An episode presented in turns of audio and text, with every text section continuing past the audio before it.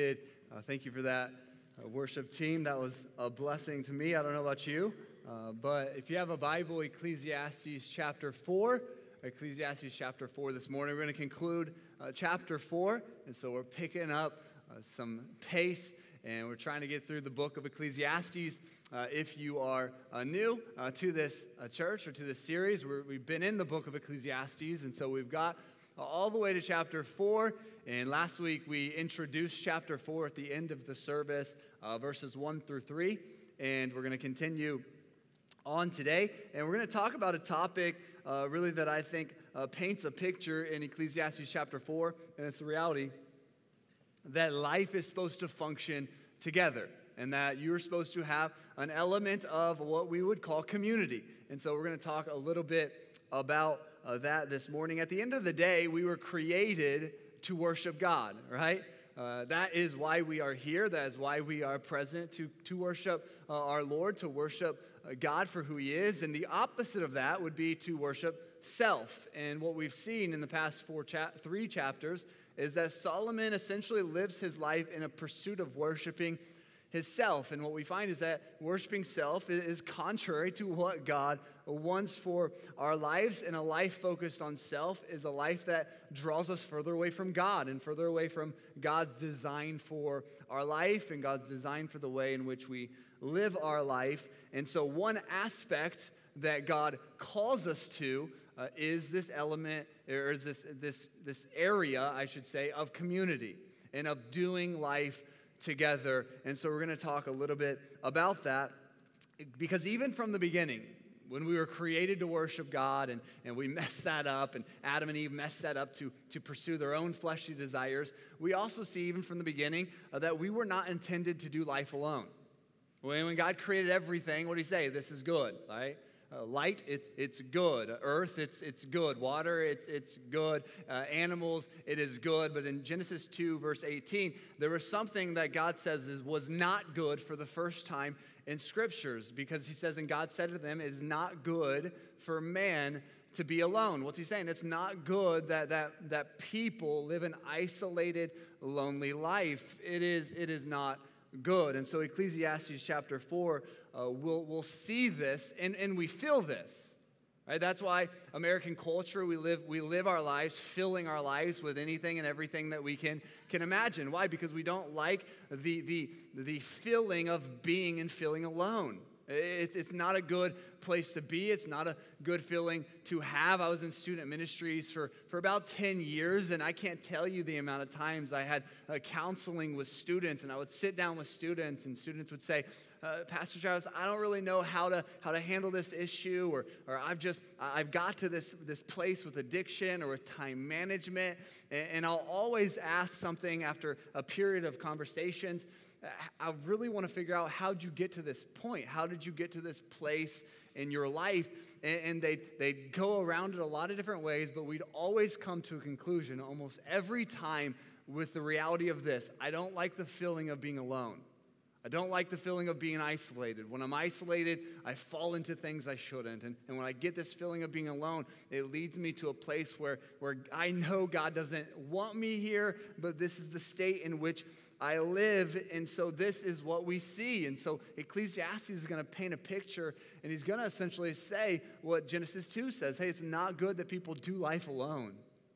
We need people in our life. And even if you're not a people person in here, which I guarantee there's a few, you don't want to live your life completely alone. Right? There may be a season when, when we just need a break and we need to step back and, and refresh and renew, but there will be a time when we want people again, when we want interaction again, when we need community again. We've seen this during COVID. I don't know about you, but but uh, you know, aside from uh, from from the deaths and the heaviness of COVID, like uh, COVID itself, the ability to like step back and take a break for me, it, it was enjoyable. Like I lived a, a pretty fast-paced, busy life, and and to be able to step back and stay at home, like that was that was nice for like two weeks. But then it was like, all right, uh, can someone figure this this this cure already so we can get back to life? Because why? Because it's not good for people to be alone. And you see this if, if you look at, uh, at, at, during that COVID time when, when people were in isolation, guess what? Depression rates skyrocketed, suicide rates skyrocketed. Why? Because we weren't created to be alone. We, we need interaction, we need people in our lives, but it also showed us some, some areas of, of Christian uh, community that was lacking during those seasons because, because people became a little bit comfortable with, with maybe just church online or, or maybe just going through the motions, and we failed in this area uh, of community and, and being uh, together and, and, being and having unity uh, surrounding Christ. And so we're going to talk a little bit about that this morning. And the reality is this two things. One, you may be sitting here and you already have community. Like, I'm good, check, I can go home now or what? Well, uh, maybe this, this morning God will encourage you to grow it. Maybe this morning God will encourage you to, to, to take your community and reach out and, and draw somebody else in. Or, or maybe, uh, secondly, you, you're kind of the mindset of kind of just coming and going. I just come to church because I want to hear from God's word, which, which we should. I just want to I just want to grow, but, but community, I don't really need it. And I, and I want to uh, I want us to see through Ecclesiastes that we need uh, a biblical community and we need people in our life. And here's the reality is uh, that your church needs yours too. It's not just like you need it, but, but we, need, we need you. And, and we're, the, we're the hands and feet of Jesus, and that's what we'll find. And so, and so we need to be uh, fitly knit together, which we'll see in another scripture. I think it's in Colossians. That, that we're doing life together and functioning in a spirit of unity with community. And so we're going to talk a little bit about that uh, as well. Um, because I believe, this is personal opinion, I believe church is not just a place where, where we just come and hide. And we just come and kind of kind of blend in, but, but church, uh, and there's a season for that. Uh, there's a lot of people in this room that have even faced hurt and, and, struggle and difficulties or even burnout, and you just need to s- slow down and, and just and just cool off, and there's a season for that. But, but I believe the Bible doesn't paint us a picture of that's a place in which we live. Uh, but, but we uh, are come together in a spirit of community. We're the hands and feet of Jesus, the body of, of Christ, and we come together and we have community. And as we have community, we, we grow in the Lord and, we, and we're equipped for the work of the ministry and we gain knowledge and we challenge each other. And I love that. And that's what we're created to be. That's the church. The church is not just Sunday. We are the church Monday and Tuesday and Wednesday and Thursday and Friday. And, and we assemble as a community of believers on Sunday to celebrate the resurrection of Jesus and to learn and to study. Uh, but it's so much more than that. And that's what I want to see through the book of Ecclesiastes, chapter 4. And so if you have a Bible, verse 4, uh, we're going to read all the way down through 16. The Bible says this He says, Again, I saw that the all the toil and every skillful work a man, uh, of a man is envied by his neighbor. This also is vanity and grasping for the wind. The fool folds his hands and he consumes his own flesh. Better a handful of quietness than both hands full together with toil, grasping for the wind. Verse 7 Then I returned and I saw vanity under the sun. For there's one alone without companion. He has neither son nor brother, yet there's no end to all his labors, nor is his eye satisfied with riches, but he never asks, whom, For whom do I toil and deprive myself good? This is also vanity, and it's a grave misfortune. Verse 9 Two are better than one because they have a reward, a good reward for their labor. But also, if they fall, one will lift up his companion. But woe to him who is alone, for when he falls, for he has no one to help him up. Again, if two lie down together, they'll keep warm. But how can one be warm alone? Though one may be overpowered by another, two can withstand him, and a threefold cord is not quickly broken. Better a poor and wise youth than an old and foolish king who will be admonished no more. For he, for he comes out of prison to be king, and although he was born poor in his kingdom, I saw all the living who walked under the sun, for they were with the second youth who stands in his place. There was no end to all the people over whom he has made king, yet those who come after will not rejoice in him anymore. And so it was vanity and grasping for the wind. Let's pray and then we'll dive into what this passage has to say. Father, Lord, we thank you for your goodness. We thank you for your mercy. We thank you for community. Lord, we thank you for your word. Lord, I pray that this, this morning we will uh, take uh, the context, take the biblical approach, and see what you have for us this morning. And Lord, may we lean in, uh, not to what I have to say, uh, but to what your word says, and may your word speak to people in the way in which you intend it to. And it's in Jesus' name that I pray. Amen. I want to see three things found in this text this morning. The first thing I want you to see is that we were not created to live isolated. We were not created to live isolated. Verse 4 says this again. I saw uh, all the toil. That word, that word means labor. I saw all the labor and every skillful that, that's to build, that, that's to construct, that, that, that, that is a, a kind of a, a, special talent. It's not just uh, something maybe you're, you're uniquely gifted, a char- characteristic, uh, but more of a, a building, a construct, a work that man is envied by his neighbor, and this is vanity and it's grasping for the wind, because a fool folds his hands and he consumes his own flesh. Better is a handful of quietness than both hands full together with toil. It's grasping for the wind. You could say it this way life goes better together. Life goes better together. And so Solomon's going to take some time and all throughout the, the chapter, chapter four, and he's going to paint a picture for you. Okay, and so he's going to take you to, to different places and see different results under the sun. Remember, this is from a mindset of someone who's not actively dwelling on, on God, right? And so he's going to take you to, to certain places and he's going to tell us what he essentially sees. And so in verse 1 through 3, we saw last week, he sees, he goes to, to the courts and he sees unfair treatment, he sees injustice. And then, he, and then we find that he goes through verse 4 and 8, and he, and he goes to kind of the city streets. And what he sees is, is that we'll see in just a minute men are working, uh, men are doing, men are lazy, men are idle, men are lonely. And what's it bring? It brings isolation. And so he goes to the city streets, and he says, apart from God, people live an isolated life. And then he goes on. And he goes to verse 9 through 12, and he goes kind of to the highways. And what he sees is he sees people need community. Two are better than one. We, we need people in our lives. And then he's going to end the chapter and he's going to go into the palace. He's going to go to leadership and he's going to f- see uh, loneliness. He's going to see that's the loneliest place to be under the sun. And so uh, the speaker heads out to all these different places and he's essentially saying this nothing in life is fair. I go here and doesn't happen. I go to the streets and it, there, there's no fulfillment. I go to the cities and the highways. There's nothing. I even go to the palace and I'm still coming up empty under the sun because we need people. And as he's searching for anything in this monotonous cycle, he's coming up empty apart from God, which is why he would write something in Proverbs 27 1 whenever it says, uh, whenever it says this, do not boast yourself of tomorrow because you don't know what a day may bring. And you get the picture of how Solomon is, is writing some heavy scriptures in, in, Proverbs because of the life that he's seeing in Ecclesiastes. And he said, Don't boast yourself there. Because in there, uh, if you do, it only simply brings a lifestyle of isolation. And so we see this. And in the Bible here in Ecclesiastes 4 at the beginning is going to show us that anything you do apart from God will, will only bring you to a level of isolation. And when you're isolated, it'll come with some baggage too.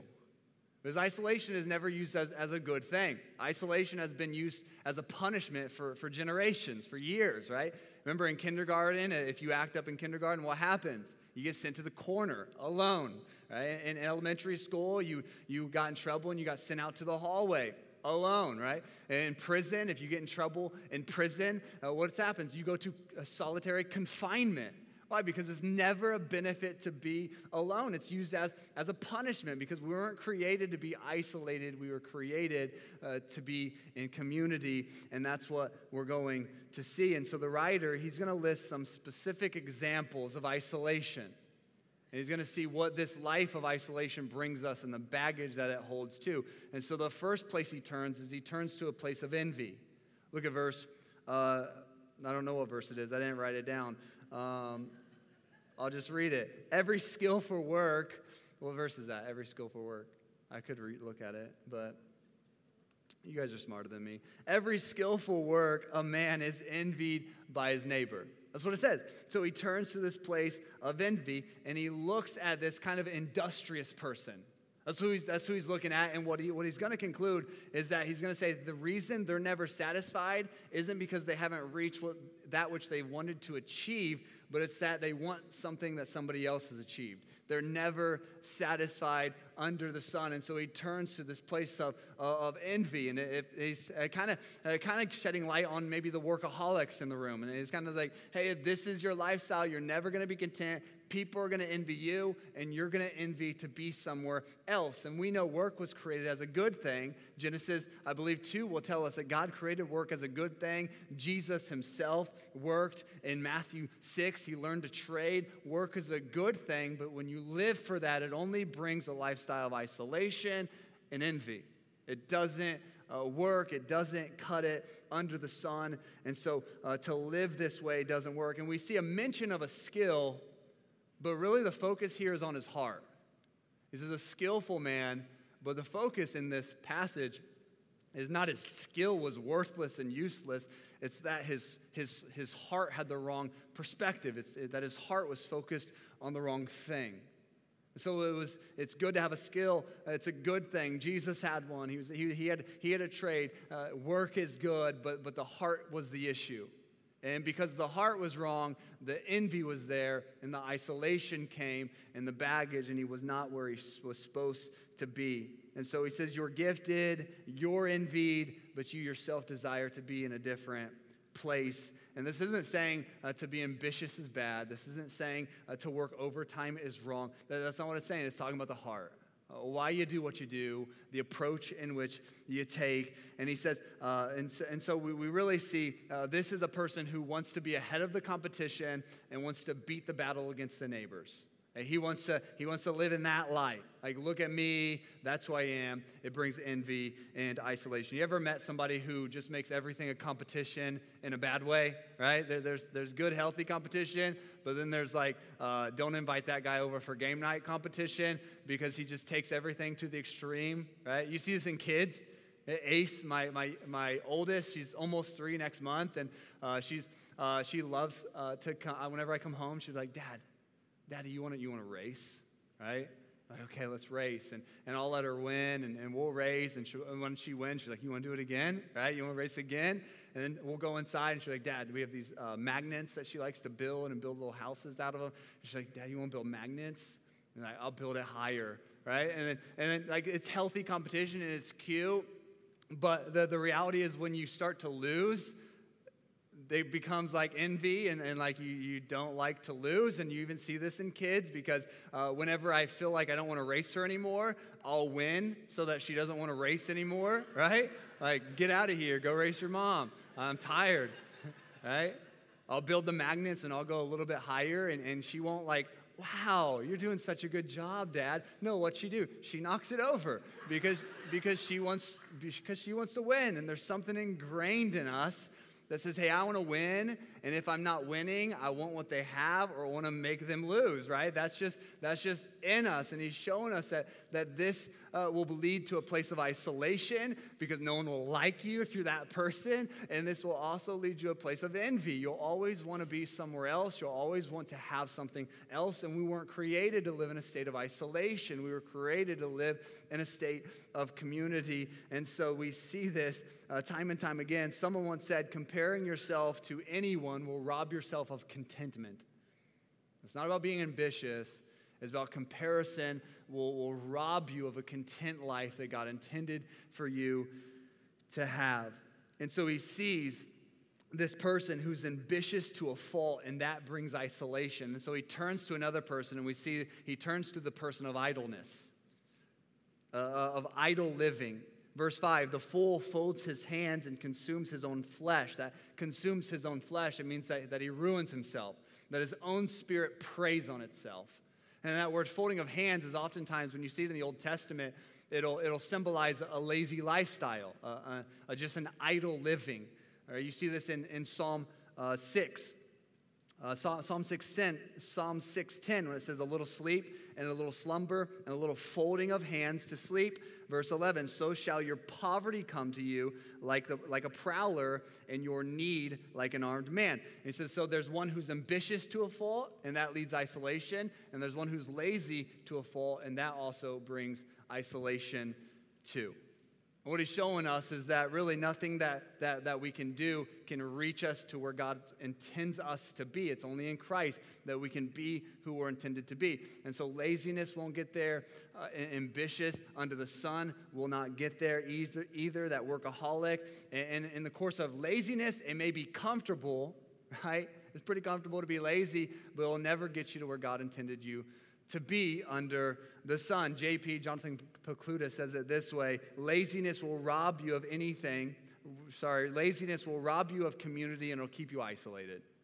Uh, that's what workaholic, that, that'll rob you too, but laziness, that'll rob you.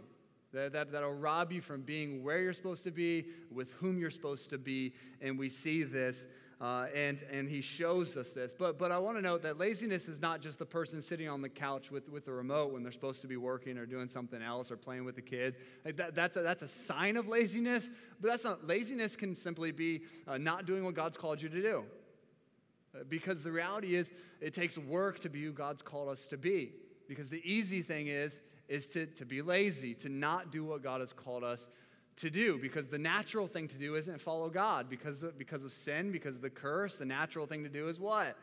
Fall to sin, live in sin. That, that, that's easy because it takes work, it takes intentionality to, to study God's word and to, and to spend time in God's word. It takes sacrifice to commit to a group and to grow and to, and to want to develop relationships and to invest and to open up. It takes intentionality to, to serve God and to give as God commands us to give.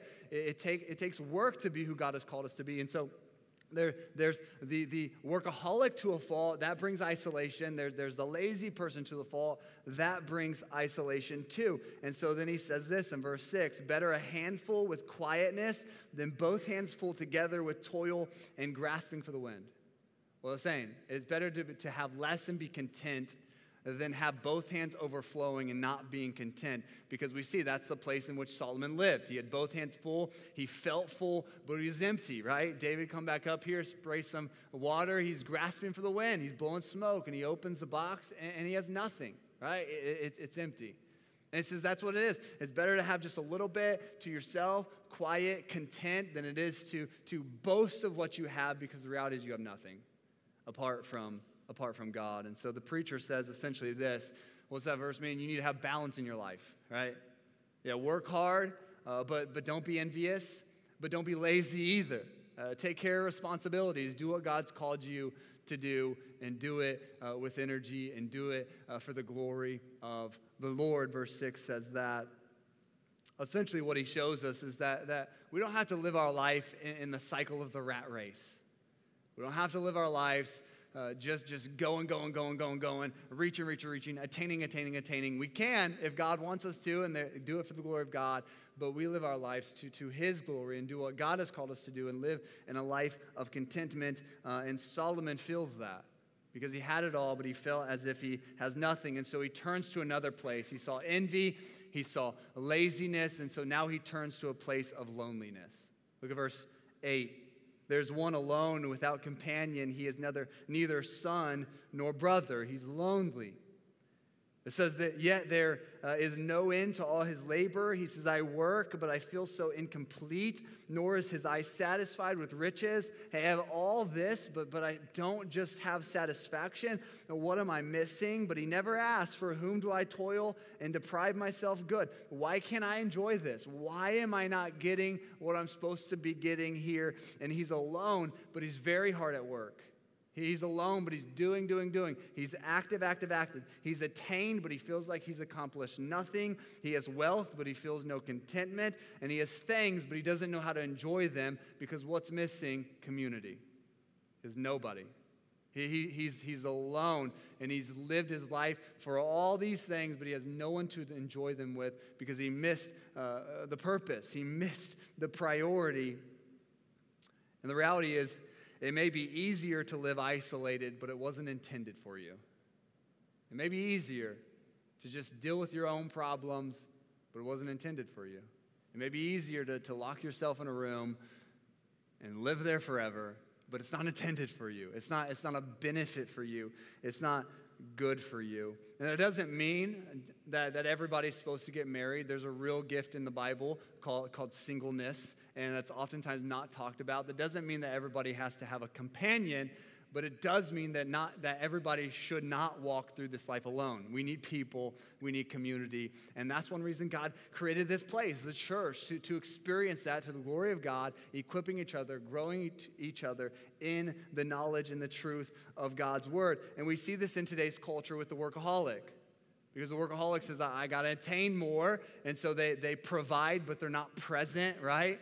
Uh, they say, I got to make more so that I can give my family the life that I've always wanted to give my family. And so they're, they're doing, but they're not, they're not being. They're not that being who God has called them to be, or they're, or they're trying to live up to someone else's expectations or trying to prove somebody wrong. And we need to do things for the glory of God, but we, we need to take note that this, this lifestyle will lead us to a place of loneliness. And there's just other things that matter more. There's just other things that matter more in this life, and we see this in today's culture. And so we need to steward. And God gives you employment, do it for the glory of God. God gives you wealth, do it for the glory of God. God gives you overtime, uh, do it for the glory of God. But, but we just have to come to this understanding that, that there's just something more in life uh, than a big bank account, and that's being a present Christian. There's just something more in life than giving your, your kids uh, the inheritance, and that's being a godly parent. There's just something more in life than, than giving your, your spouse the dream home, and that's being present. There's just something more in life than, than, than working the side job to make a little bit more, and that's just to be in a, in a Christian community and to grow with one another. There's just something more to even just going to church when it kind of fits the schedule that, that hey, you should, you should have a desire to, to be where God has called you to be and to do what God has called you to do and, and, and, and, and have goals, attain them, but not forsake the spirit of community and that you need people uh, pushing you and supporting you and challenging you and even keeping you accountable because we were not created to live isolated. Have you ever heard of the guy uh, by the name of Bobby Driscoll? Anybody ever heard of him, Bobby Driscoll? No one? I didn't either. I looked him up. Uh, he was the uh, he was a popular, uh, kind of popular actor who played the voice of the original Peter Pan. I've never seen the original Peter Pan, but he played that. He played in countless number of movies in the 40s and 50s. Childhood, childhood success, something that as kids you would want, you would dream to be Bobby Driscoll. Bobby Driscoll uh, had a net worth about $1.5 million, but Bobby Driscoll died alone and homeless with $1.5 million.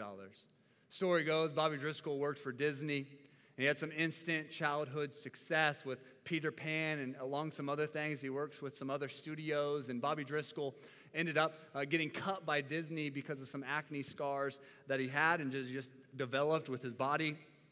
And that caused him to enter a state of, of depression. And so he went to drugs. And Bobby went to drugs and he was in and out of different smaller productions. And Bobby got married, ended up having three kids. And later on in Bobby's life, he said, I'm going to make it again.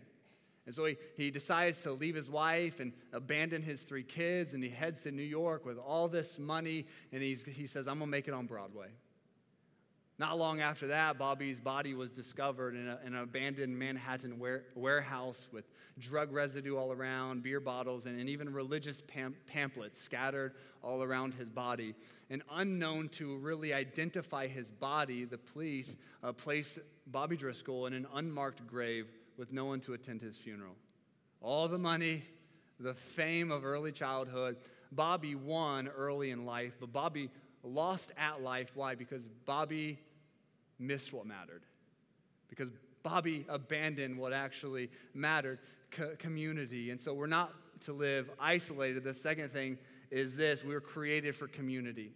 Verse 12 says it this way Two are better than one because they have a good reward for their labor. For if they will fall, one will lift up his companion. But woe to him who's alone, for when he falls, he, he has no one to help him up. Again, if two lie down together, they'll keep warm. But how can one be warm alone? Though one may be overpowered by another, two can withstand him, and a threefold cord is not quickly broken. Solomon saying, hey, it's more productive to be together because companionship will give us care, it'll lift up his companion. Companionship will give us comfort, they'll keep you warm, and companionship will be more secure. It's not uh, quickly broken. Navy SEALs will say this way if you want to go fast, go alone, but if you want to go far, go together. Because you may be able to do it alone, but in the moment you fall, who's picking you up?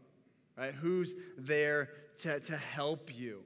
And that's why I believe God established a church. And church can be a place of that. And it shouldn't be uncommon in church to see a group over here before service uh, praying for God to meet in this place and just praying for one another and interacting with each other. Shouldn't be uncommon for people in this area to just laugh and, and have fun and interact before service and after service. It shouldn't be uncommon over here to have a group of people shedding a tear because how God did a miracle in somebody's life this week or, or just a struggle that somebody's. It shouldn't be uncommon. Why? Because we're the body of Christ and, and living in a spirit of community. That's what we were created to do, to grow together, to help each other, and to be established because companionship is important.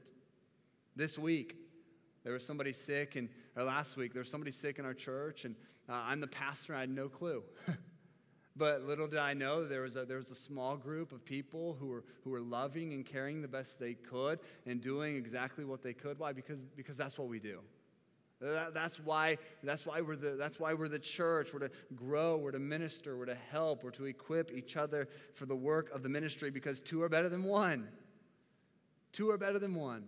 This, of course, has a work context to it, and he's saying, hey, eh, you'll get more done eh, when you're together. Eh, even a stewardship principle that you may not make as much, you can make more alone, but your time is more valuable, and you can just get it figured out together better, and you get a, a better return for your labor in that way. And so it gives us that principle as well. But then also it says, for they fall, for if they fall, one will lift up his companion, but woe to him who's alone, for when he falls, he has no one to lift him up. In this culture, you would travel with, with a partner. You typically wouldn't just go uh, on an adventure on your own. You would have someone with you because the terrain was rough. There was no paved roads, no cars. And so you went with somebody because if you got hurt, you needed someone to help you out. Uh, you, the Good Samaritan story, right? You needed somebody uh, there with you. It was also dangerous. There were thieves. And so you went with people. You had companions. Two was better than one. The principle, they acknowledged that. That made sense to them. But obviously, this has a spiritual uh, aspect too, right? Galatians 6 1 says this Brethren, if any man is overtaken in any trespass, you who are spiritual, restore such a one in the spirit of gentleness concerning yourself, lest you also be tempted. And then what do you do? You bear one another's burdens, and so fulfill the law of Christ. What's saying? Hey, if somebody gets entrapped with the sin that they didn't expect to get entrapped with, what do we do? The community of believers, we, we, we try to restore them and then we bear their burdens with them because that's, that's the spirit of, of biblical community. Uh, we want to grow together. We want to help each other. We want to minister with one another because that is what we do. Because better, it's better to walk this life in community than to walk it alone because two is better than one. He says this again, if two lie down together, they'll keep warm, but how can one be warm alone. We need that comfort. the only way to find comfort alone is to carry, to, to add to your load, and, and that's a disadvantage. And so we, we have people to support us and to care and to comfort us. And then it continues. It says, though one may be overpowered by another, two can withstand him. It wasn't only dangerous in this culture to, to walk alone, it was dangerous to live alone. And so he's saying, hey, uh, th- this is a better life to live. It, it's dangerous. You're more productive together, you, are able to help one another. You find comfort one another. There's safety uh, and security uh, with community when you're living uh, with one another. In today's culture, uh, the, this, this same thing applies too. It's dangerous to live this life alone because when you live this life alone, you're more apt to spiritual sins, you're more apt to emotional scars and, and anxieties and emotional baggage. And so you need people in your life. That's what he's saying. You need people. And then he says this, and a threefold cord is not quickly broken. And I love this because Solomon begins with one. What does he say in verse, in verse 8? There's one, and what's that one? He's isolated and alone. There's one who has a lot, there's one who's lazy, and there's one who's, who's lonely, but there's a common denominator. There's one and they're alone. And then he goes, hey, two is, then, then he says, then he goes to two, verse 9, two is better than one. They're, they're not as easily broken, but then he goes to three. and he says, hey, a threefold cord, that's where it's at because it's not easily broken. And we see an awesome principle that we need community. Proverbs 11, verse 14 says it this way Where there's no counsel, the people fall, but in the multitude of counsels, there's safety, there's wisdom.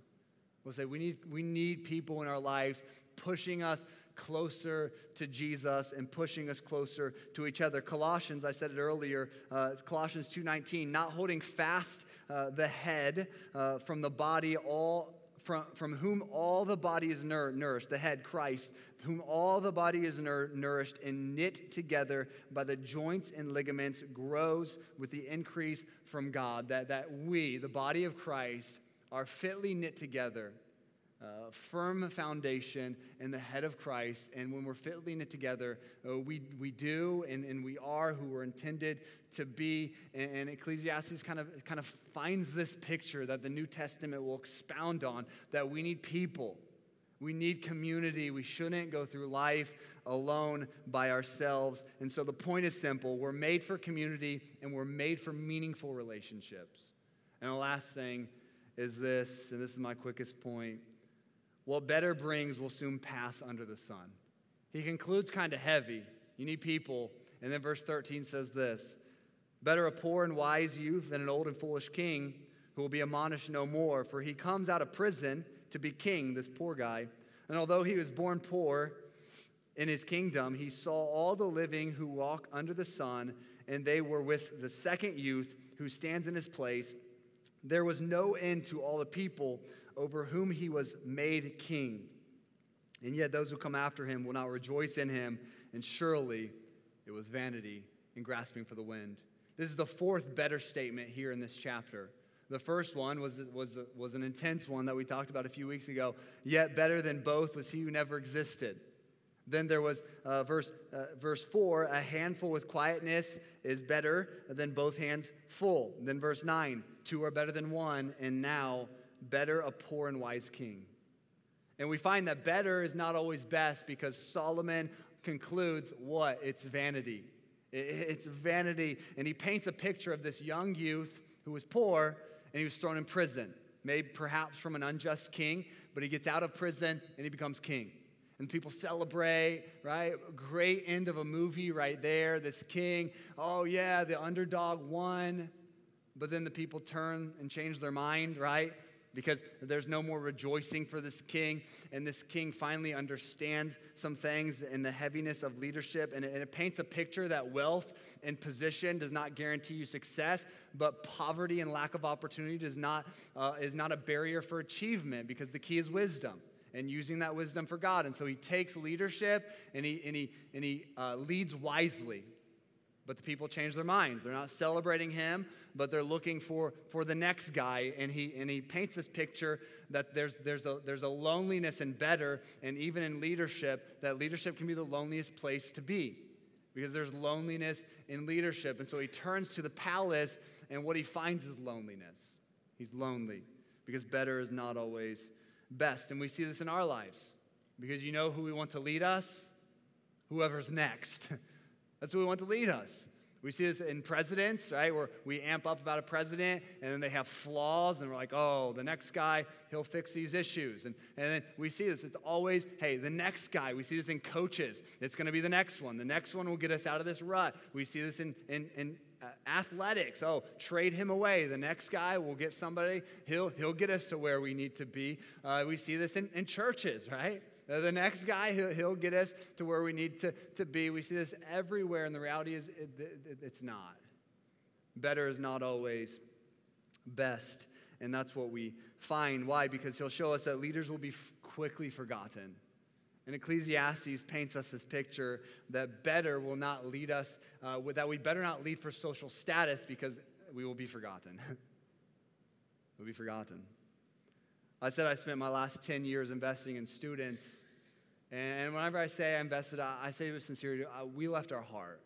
We invested our time, our money, our energy in students. But here's the reality of it in just a few years, I can go back to the same stage that I spoke on for years, and not one person in the crowd will remember my name because they won't be there any longer. And, and if, if you're selfish, that's heavy. But the reality is, you're okay with that because Ecclesiastes points us the picture that, that that's not what it's about. It's not, a, it's not about being remembered, it's about living our lives for His glory. Oliver Cromwell took the British crown from Charles I, and the, and the crowd celebrated because he introduced what's commonly known as the Commonwealth. And he said to a friend one time, he said this Do not trust the cheering, for those persons who will shout will shout just as much if you and I were about to be hung. Why? Because you won't be remembered for, for and that's okay. Because we don't do things to be remembered, we do things to bring Christ glory. Let me ask you, who, who here knows their, their grandpa's name? Grandpa's name? Okay. Who, how about your, their great great grandpa's name? A little less. How about your great great great grandpa's name? Okay, a little, little less. What about your great great great grandpa, great great great grandpa's occupation? Occupation? A lot less. Here's reality I do not. And that may be because I'm such a selfish person and never ask those questions. But here's the reality I've never even asked them. Because the reality is, there, there are some things that I'm thankful, I, although I'm thankful for the heritage that I have, I, I never even asked a question about even their name. Now, now, now, there are some things that carry over that I appreciate, and I'm thankful for what they did, but, but here's reality I don't know what they spent their time focusing on because at the end of the day, it doesn't matter. But there are some things that do matter, right? You see, you see their character traits and their work ethic that, that goes down the line.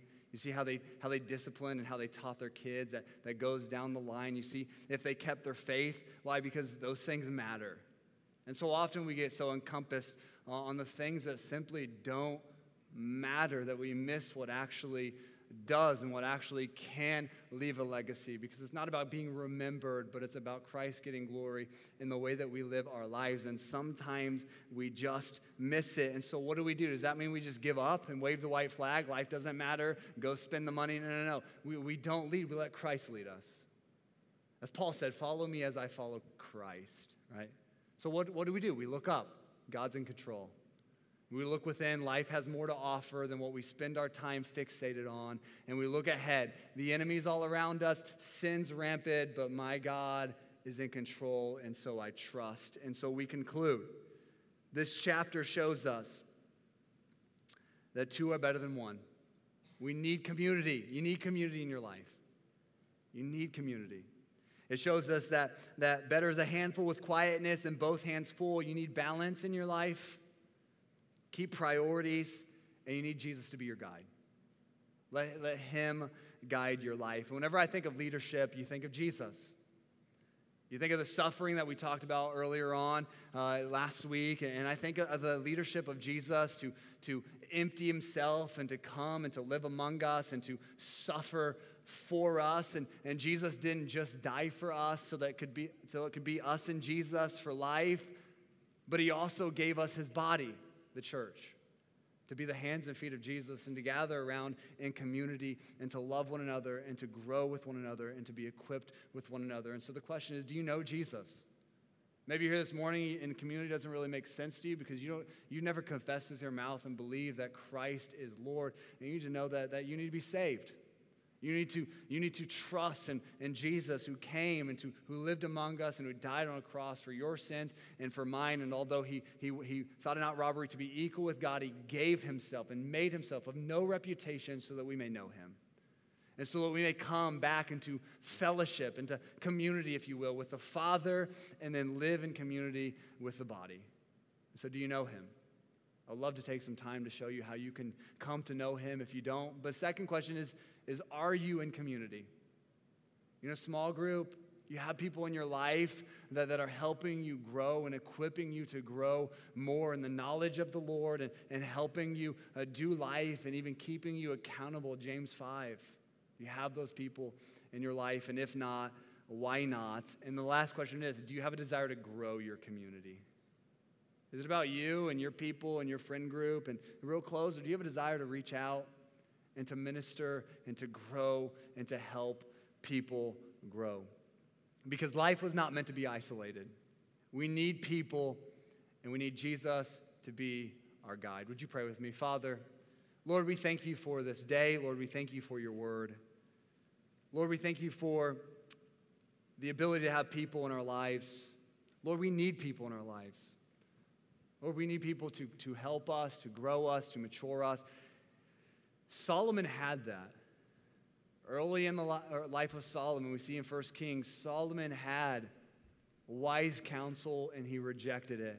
So we can have it in our lives, but Lord, I pray that we, we have a desire to, to grow, to mature.